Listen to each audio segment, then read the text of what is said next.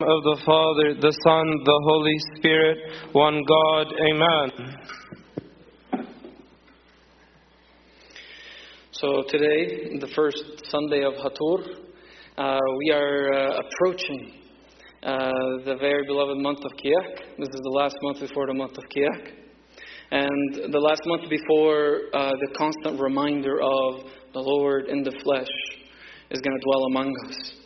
Uh, and with that said, uh, we hear the gospel that we've been hearing for so many times throughout our lives in church because it repeats, especially in the Coptic calendar when it comes to Coptic liturgical readings, repeats way too many times. Uh, the sower who goes out to sow. And it repeats because it is the story of our life. The sower, of course, is Christ. He sows His word and His Spirit and His grace in each of our lands. And depending on our lands, of course, and how much we want Him to work with us, and how much grace we would like Him to work with, then the end result is different. So, I think the Lord pretty much explains it very well.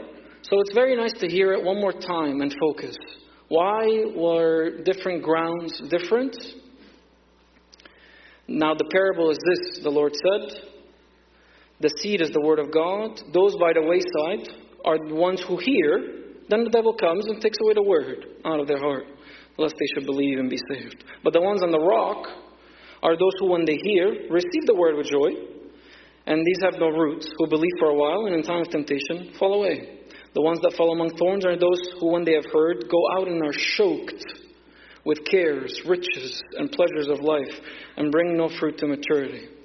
But the ones that fell on good ground are those who, having heard the word of the noble, good heart, keep it, bear fruit with patience. And we're repeating this because it's a, it's a passage we hear many times, but sometimes uh, we miss some parts, like that last part, which we'll focus on uh, parts of it today. The last verse. But ones that fell on good ground are those who, having heard, with a noble and good heart, keep it, bear fruit with patience. But one that caught my attention today was actually the Pauline. The Pauline epistle uh, is from uh, our teacher Paul's epistle to the Corinthians, Second Corinthians.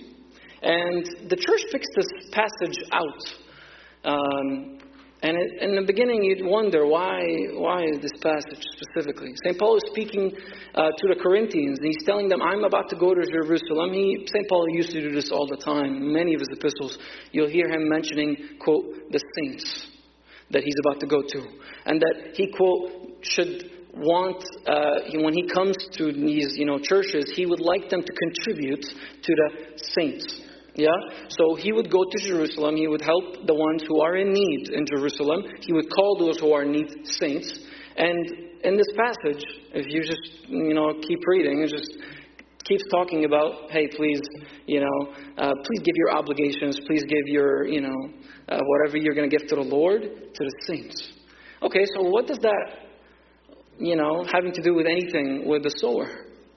At the end of that passage, or at least the passage of the, the, the church picks out, a very important verse comes up in verse 6 and 7.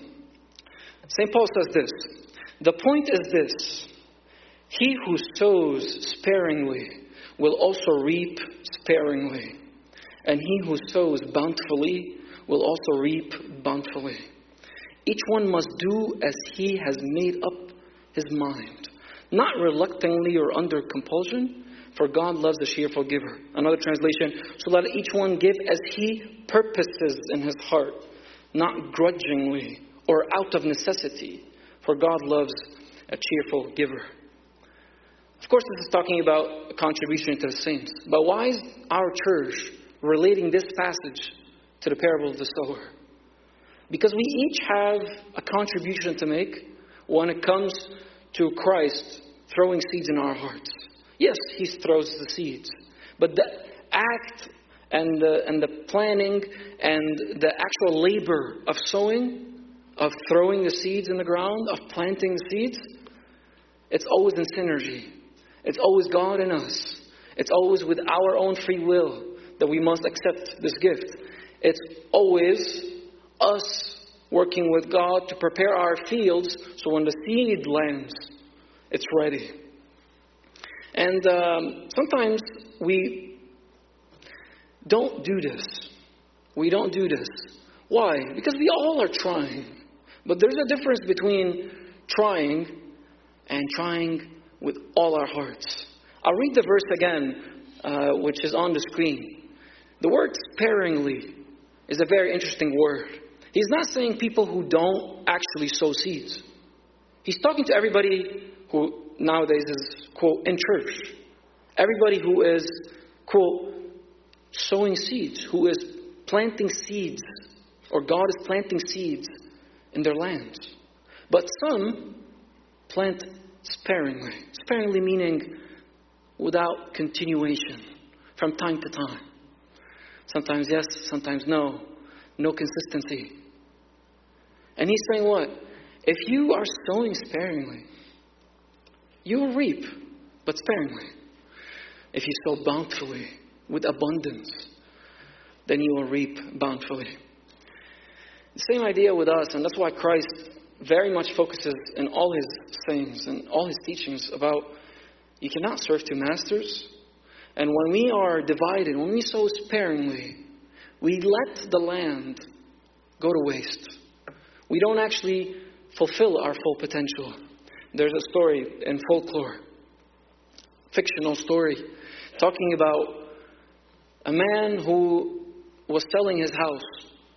And this house was on sale with its servants.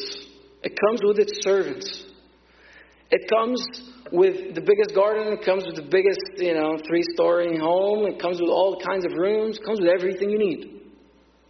And the actual price of it, you know, let's say for the sake of, you know, this story, you know, $3 million, he's selling it for about $10. Of course, everyone wants to get the house. He puts it on sale.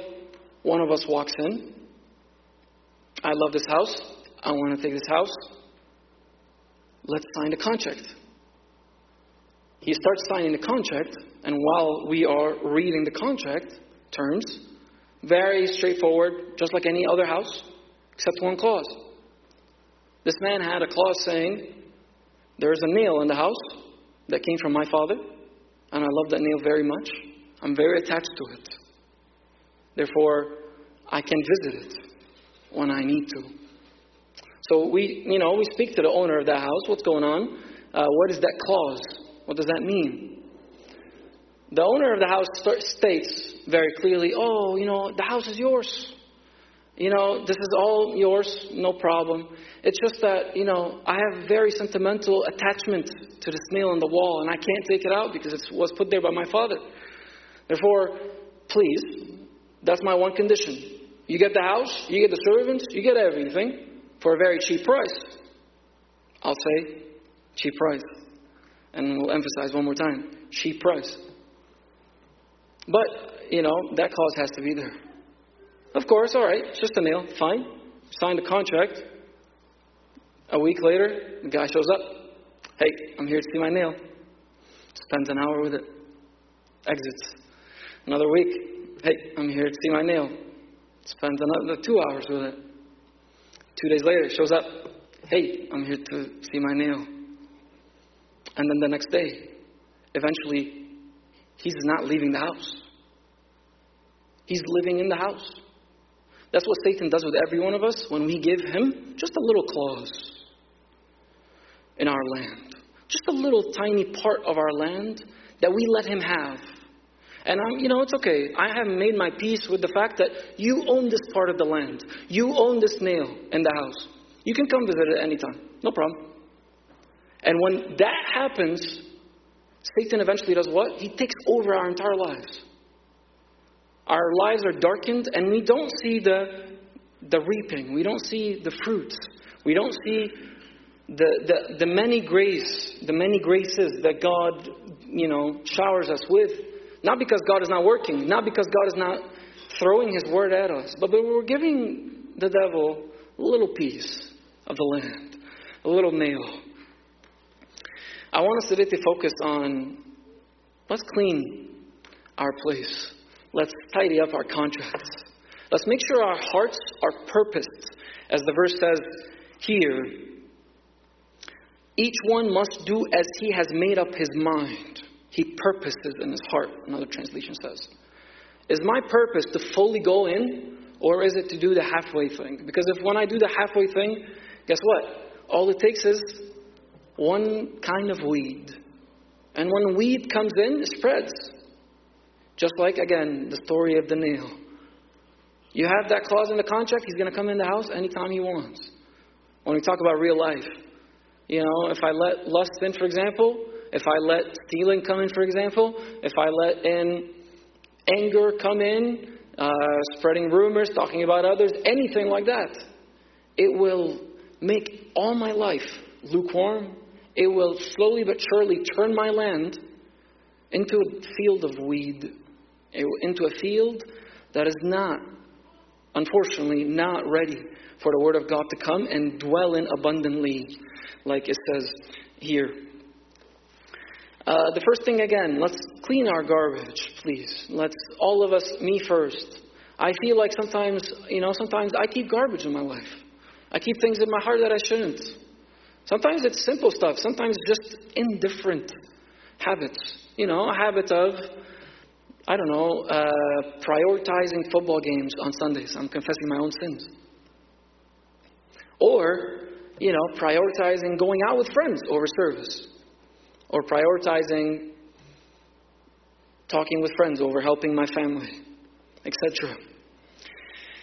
The second thing we need to focus on and be aware of in our fields is we need to take the weed out.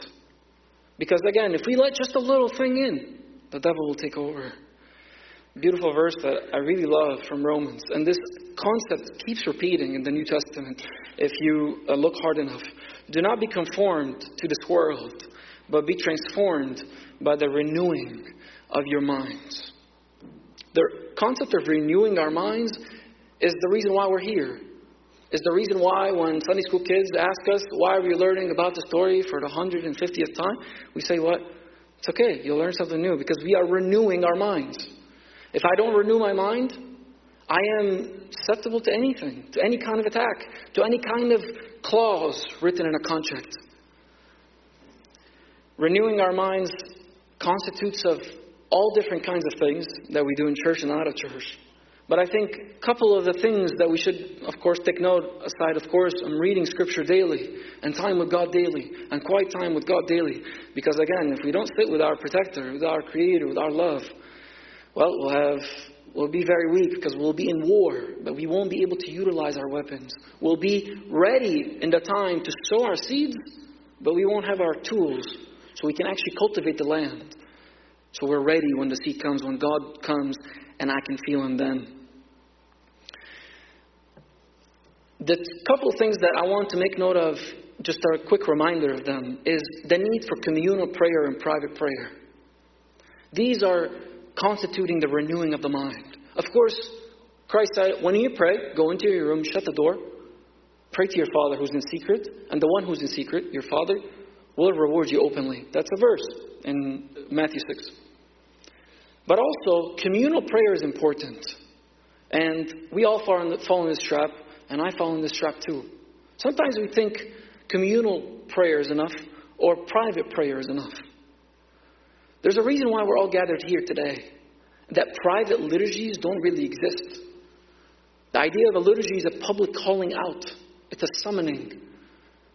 Actually, the word for church, ecclesia, literally comes from the Greek word to summon, to call out, to invite. It's a group effort. That's why Christ keeps saying, and St. Paul keeps repeating, and all the New Testament keeps stressing, we are one body with many members. We're not supposed to fight this war on our own. We are supposed to fight in a group. We are in a war.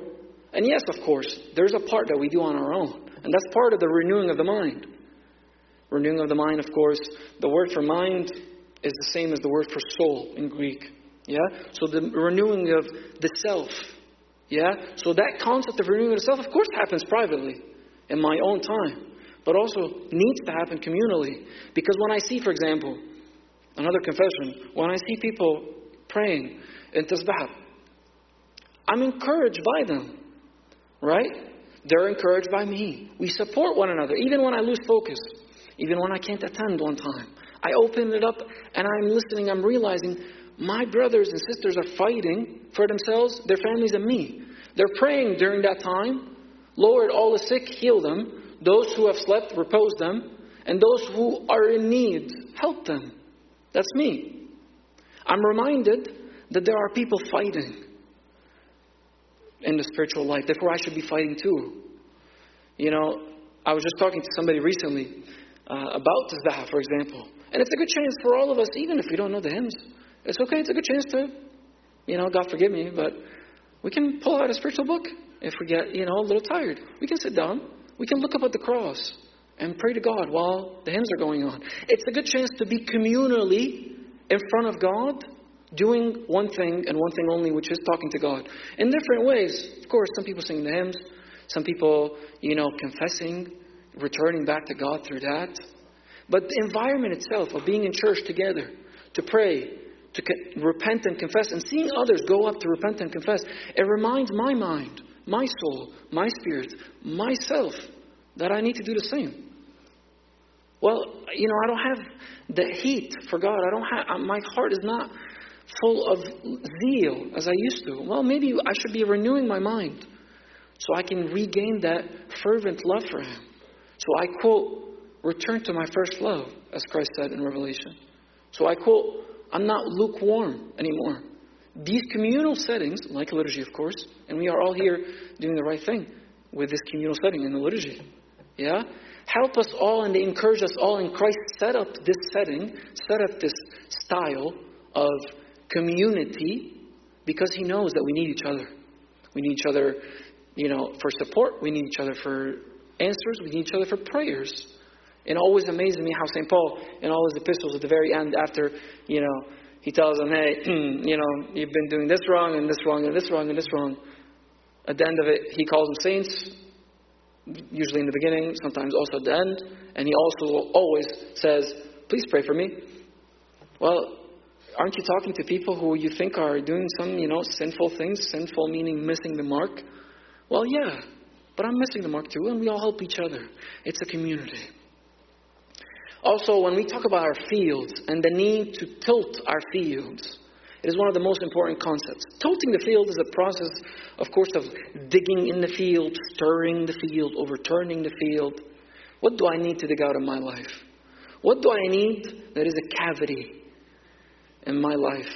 Something that, you know, is hidden, but if I leave enough, is cancerous. It'll destroy my life. What do I need to stir up and reorder in my life? What do I need to rearrange priorities wise? kids' time, church time, work time, reading time, reading for the kids' time. You know, sometimes we think, you know, we're going to befriend the kids or read about parenting, you know, when they're older, you know, it's okay. But then, you know, time flies. So, do we take care of ourselves daily, even if with a sentence, with a paragraph? Do we grow? Do we try to tilt our land and overturn things that shouldn't be upright daily? Or do we just keep forgetting and a year after year goes on. What do I need to overturn? What tables in my life occupy my inner space of worship? What tables do I need the Lord Jesus to flip away, cleaning me and making me ready for his entrance? The last thing I want to say is it is time now for planting. Because eventually winter is coming, like winter is outside. And the time of planting is done. The time is now. You know, the end of 2023 is now. You know, we've over the last five years, we went through diseases, wars, you know, societal deformity, and different thoughts in society that are very, you know, not upright. What other reminders do we need that this world is not what we should be conformed to, what we belong to, what we're trying to assimilate ourselves with? I'll leave it at that with that one. I just want to remind us of the story of the rich man in Luke 12 when Christ says, and he told him a parable saying, The land of a rich man brought forth plentiful. This man had fruits. His land was plentiful. The land of a rich man brought forth plentiful. And he thought to himself, What shall I do? For I have nowhere to store my crops. And he said, I will do this. I will put down my barns, build larger ones, and there I will store all my grain and my goods. And I will say to my soul, Soul, you have ample goods laid up for many years. Take your ease, relax, eat, drink, be merry. But God said to him, Fool, this night your soul is required of you. And the things you have prepared, whose will they be? So is he who lays up treasure for himself and is not rich towards God. This is a call for all of us to be rich towards God. Rich meaning sowing abundantly so we can reap abundantly. Uh, funny story that I remembered this morning about Pope Kyrillos. There's a story uh, that happened with uh, Abuna Luka, Tadrus, Abuna Luka Sidarus, um, right before he was ordained as priest. He goes to the Pope, Pope Kyrillos the sixth, in the monastery to meet him because the Pope asked for him. And he goes, and it's Great Lent. And Great Lent, of course, there's late liturgies, and because Pope Kyrillos was very much taking care of his land abundantly, and he was not ever cutting himself short, never letting a piece of his land, you know, run dry without the word of God. He was doing late liturgies. And if you know Pope Kyrillos, his late liturgies were pretty long. Pope Kyrillos finishes his four or five hour late liturgy, and then Abuna, before he became Abuna, arrives in the monastery. So Pope Kyrillos, in order to greet Abuna, decides he needs to go into the church and greet Abuna in the church. Okay, so you finished liturgy, you're fine, it's late at night. In the church rites, when there is a late liturgy like that, you can't do anything else in liturgy, in like in church. You're done. You can't do Ashaya. You already prayed all the hours of the day. You're supposed to eat and sleep so you can wake up the next day, you know, come on, do your your your evening uh, canon. But at the same time, liturgically, you, you're already finished all Agpeya. You already finished the liturgy. You can't do Ashaya after liturgy. Ashaya comes before. Ashaya Mans comes, you know, uh, Vespers and Mans come before. So Pope Kyrillos shows up to the church.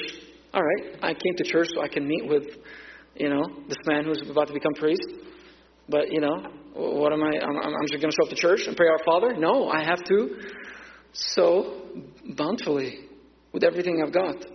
So, even though this, this is not a church rite, he literally came up and Tavan Abuna, Abuna uh, Luka is the one who's saying the story because it caught his attention. Pope Kyrillos comes up, he still opens the curtain, and he prays a thanksgiving prayer. Right? You've been fasting all day. You're an old man. You're, you've been, you know, doing liturgy for all this time. You said the giving prayer at least three times in liturgy already. You just finished. No, that wasn't enough. He was going to do his most. He was going to take care of his land his most. There was no moment where, you know, in the current day, he decided that was enough. No, the time to plant and to sow seeds is now, not tomorrow. I don't see results. As it says in the last verse in the gospel today, but the ones that fell on good ground are those who, having heard the word with a noble and good heart, keep it and bear fruit with patience. With patience. We have to be patient. God works and God is working. But right now is the time for sowing. Is right now is the time for God's words and seeds to be planted in our hearts. Let's give Him that chance. The time of harvest is coming later in the year. But we have to be patient with that. Just because we don't see the seeds sprouting does not mean I should stop cultivating my land. Does not mean I should stop caring for my land. Because in the rest, you know, and Pauline today cut off. We didn't continue the passage from 2 Corinthians 9. But in the remaining part of 2 Corinthians 9, after he says, the point is this he who sows sparingly will also reap sparingly, and he who sows bountifully will also reap bountifully. He says in verse 10, He who supplies seed to the sower and bread for food will supply and multiply your resources and increase the harvest of your righteousness you will be enriched in every way for great generosity. God will work. How the seed sprouts, that's His job. It will come with patience, but we have to trust that it is coming. And we have to keep persevering in that. in the, you know, I'll leave you with this. You maybe look it up uh, so, so I don't take too much of your time. But in the in the Psalms of Matins today, and in the Psalm of the liturgy, it talks about how God is the one who provides. We are the one who, of course, need to sow sparingly or sow bountifully. We choose that. But it's God. It is God who provides. Therefore, let's focus. And every day we say to ourselves, you know, I need to clean myself. I need to clean my land. I need to be weeding out of my field protection from the world through communal and private prayers. I need to be tilting my field. What needs to be tilted and overturned and stirred up? What priorities do I need to change? Because, again, year after year is running out. And we should be ready because at some point the time of planting will be over. Finally, we will eventually realize that if we don't put seeds now, we won't have time later because now is the time of sowing. Later will be the time of harvest. Let us every day say to ourselves, Today, I am sure that neither death, nor life, nor angels, nor principalities, nor things present, nor things to come, nor powers, nor heights, nor depth, nor anything else in creation will be able to separate us from the love of God in Christ Jesus our Lord. We just have to keep His word and bear fruit with patience. And glory be to God forever. Amen.